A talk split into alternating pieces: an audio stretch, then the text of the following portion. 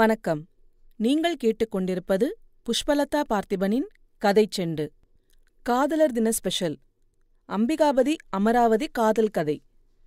நம்ம மண்ணிலேயே எண்ணற்ற காதல் கவயங்கள் இருக்கும்போது நாம அந்நிய நாட்டோட காதலர் தினத்தை கொண்டாடுறோங்க. தமிழ்நாட்டில் உள்ள மயிலாடுதுறையில உருவெடுத்ததுதான் அம்பிகாபதி அமராவதி காதல். காதல்ல வெற்றி பெற்று அமராவதிய மணக்க விதிக்கப்பட்ட நிபந்தனையிலிருந்து வெற்றி பெற இருந்த சில நொடிகள்ல காதலி உணர்ச்சி வசப்பட்டதால காதலன் கொல்லப்படுறாங்க. அதுபோலதாங்க இப்ப நிறைய சம்பவங்கள் நடந்துட்டு இருக்கு. காதலர்கள் பொறுமையோட கடைசி வர போராடி வெற்றி பெறணும் என்பதுதாங்க இந்த கதையில நம்ம பார்க்கலாம்.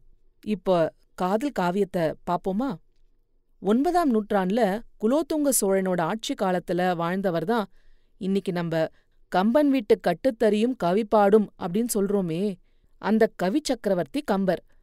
இவரோட மகன்தாங்க இந்த காதலுக்கு உதாரணமாக எல்லாரோடைய இதயத்திலையும் வாழ்ந்துட்டு இருக்க அம்பிகாபதி, அதாவது நம்மளோட ஹீரோ. இவர் வாழ்ந்த காலத்துல ஆட்சியில செல்வ செழிப்போட திகழ்ந்த மன்னன் குலோத்துங்க சோழன். அவரோட குடும்பத்து இளவரசிதான் இந்த அமராவதி, அதாவது நம்ம ஹீரோயின். இவங்களுக்குள்ள காதல் எப்படி மலர்ந்ததுன்றத பார்க்கலாமா? அந்த காலகட்டத்துல அமராவதி கல்வி கற்பதற்காக மன்னர் குலோத்துங்க சோழன் கம்பர் வீட்டுக்கு அனுப்பி வச்சிருந்தாரு. அமராவதியும் தினமும் படிக்கிறதுக்கு கம்பர் வீட்டுக்கு போயிட்டு இருந்தாங்க. ஒரு நாள் கம்பர் ஒரு அவசர வேலையா வெளியூர் போக வேண்டியதா இருந்தது.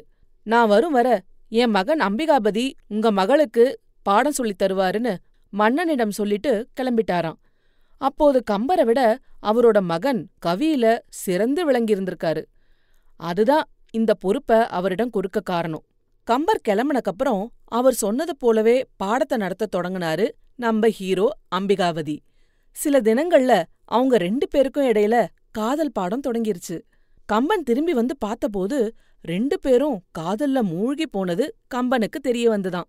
இவங்களோட காதல் விவகாரம் மன்னனோட காதுக்கு எட்டியதும் மன்னனுக்கு ரொம்ப கோபம் வந்து அம்பிகாபதிய சிறைப்பிடிக்க உத்தரவு போட்டாரு. அந்த காலகட்டத்துல வாழ்ந்த மற்றொரு கவிஞர்தான் ஒட்டக்கூத்தர். கவி சக்கரவர்த்தி மகனான அம்பிகாபதிக்கு தண்டனை வாங்கி கொடுக்கறதுக்காக அரசர்கிட்ட மேலும் மேலும் பலவிதமான சட்டத்திட்டங்களை சம்பிரதாயங்கள் எல்லாத்தையும் எடுத்து கூறி நிலைமைய ரொம்ப தீவிரமடைய செய்யதாரு. இதனால கம்பரோட வேண்டுதல்கள் எதுவுமே மன்னரோட காதுக்கு எட்டவே இல்லங்க.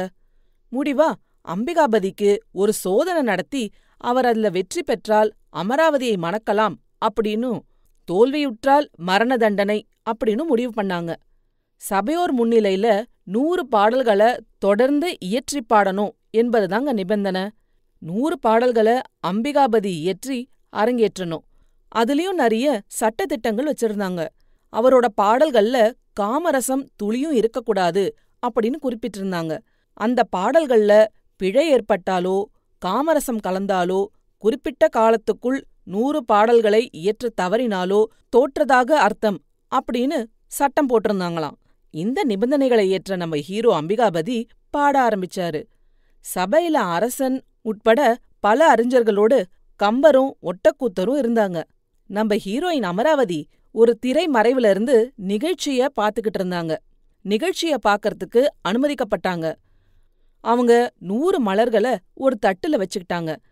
அம்பிகாபதி பாடும் ஒரு ஒரு பாடலுக்கும் ஒரு மலர் வீதம் அப்படின்னு மற்றொரு தட்டுல போட்டு அம்பிகாபதி பாடும் பாடல எண்ணிக்கிட்டே வந்தாங்க. அமராவதி பிழையாக ஒரு மலர கூட வச்சிட்டதால அம்பிகாபதி ஒரு பாடல் குறைவாகவே பாடி நிறுத்திட்டாராம். நூறு பாடலும் முடிஞ்சிடுச்சு, நம்ம காதலர் வெற்றி அடைஞ்சிட்டாருன்ற எண்ணத்துல அமராவதி அம்பிகாபதிய நோக்கி ஓடிவர அவரோட அழகில மயங்கி சற்றே பருத்ததனமே துவளத்தரள வடந்துற்றே அப்படின்ற காமரசம் ததும்பும் பாடல பாடிட்டாரு நம்ம ஹீரோ. இந்த பாடலோட அவர் நூறு பாடல்களை பாடியிருந்தாலும் அதுல வர்ற கடவுள் வாழ்த்து பாடல் முதல் பாடல், அதனால கடவுள் வாழ்த்து பாடல கணக்கில் எடுத்துக்கொள்ளப்பட மாட்டாது அப்படின்னு ஒரு ரூல்ஸ் வச்சிருந்தாங்க. இதனால என்ன ஆச்சுங்க? நம்ம அம்பிகாபதி மொத்தம் பாடிய பாடல் தொண்ணூத்தொன்பது மட்டுமே. அமராவதி இதை தெரியாம அவசரப்பட்டுட்டாங்க. ஒட்டக்கூத்தர் இதை கெட்டியா பிடிச்சுக்கிட்டாருங்க. அம்பிகாபதிக்கு மரண தண்டனை அப்படின்னு தீர்ப்பு விதிக்கப்பட்டுச்சு. அம்பிகாபதி இறந்த செய்தி கேட்டு ஓடி வந்து அவரோட மார்புல விழுந்து அமராவதியும் அந்த இடத்துலயே இறந்து போயிட்டாங்க. இதுதான் அமர்த்துவம் வாய்ந்த காதல் அப்படின்னு சொல்லனாங்க. என்னதான் அவங்க இறந்திருந்தாலும் அவங்களோட காதல் ஜெயிச்சிருச்சுங்க. அதற்கான தகுதியும் அந்த காதலுக்கு இருந்தது. காதலி அமராவதியோட அவசரத்தினால கிடைச்ச வாய்ப்பு பறிபோயிடுச்சுங்க. இருவரும் கிட்டத்தட்ட இணைந்தே மரணத்தை தழுவினாங்க. இங்கு அவங்களோட காதல் தோற்கலங்க, அமரத்துவம் அடைந்தது. வாழ்க அம்பிகாபதி அமராவதி காதல். என்னங்க, எப்படி இருந்தது நம்மளோட கதை அம்பிகாபதி அமராவதி காதல்? இதுபோல மேலும் பல சுவாரஸ்யமான கதைகளை கேட்க கதை சண்டு சேனலை லைக் பண்ணுங்க, கமெண்ட் பண்ணுங்க, மறக்காம சப்ஸ்கிரைப் பண்ணிடுங்க. நன்றி.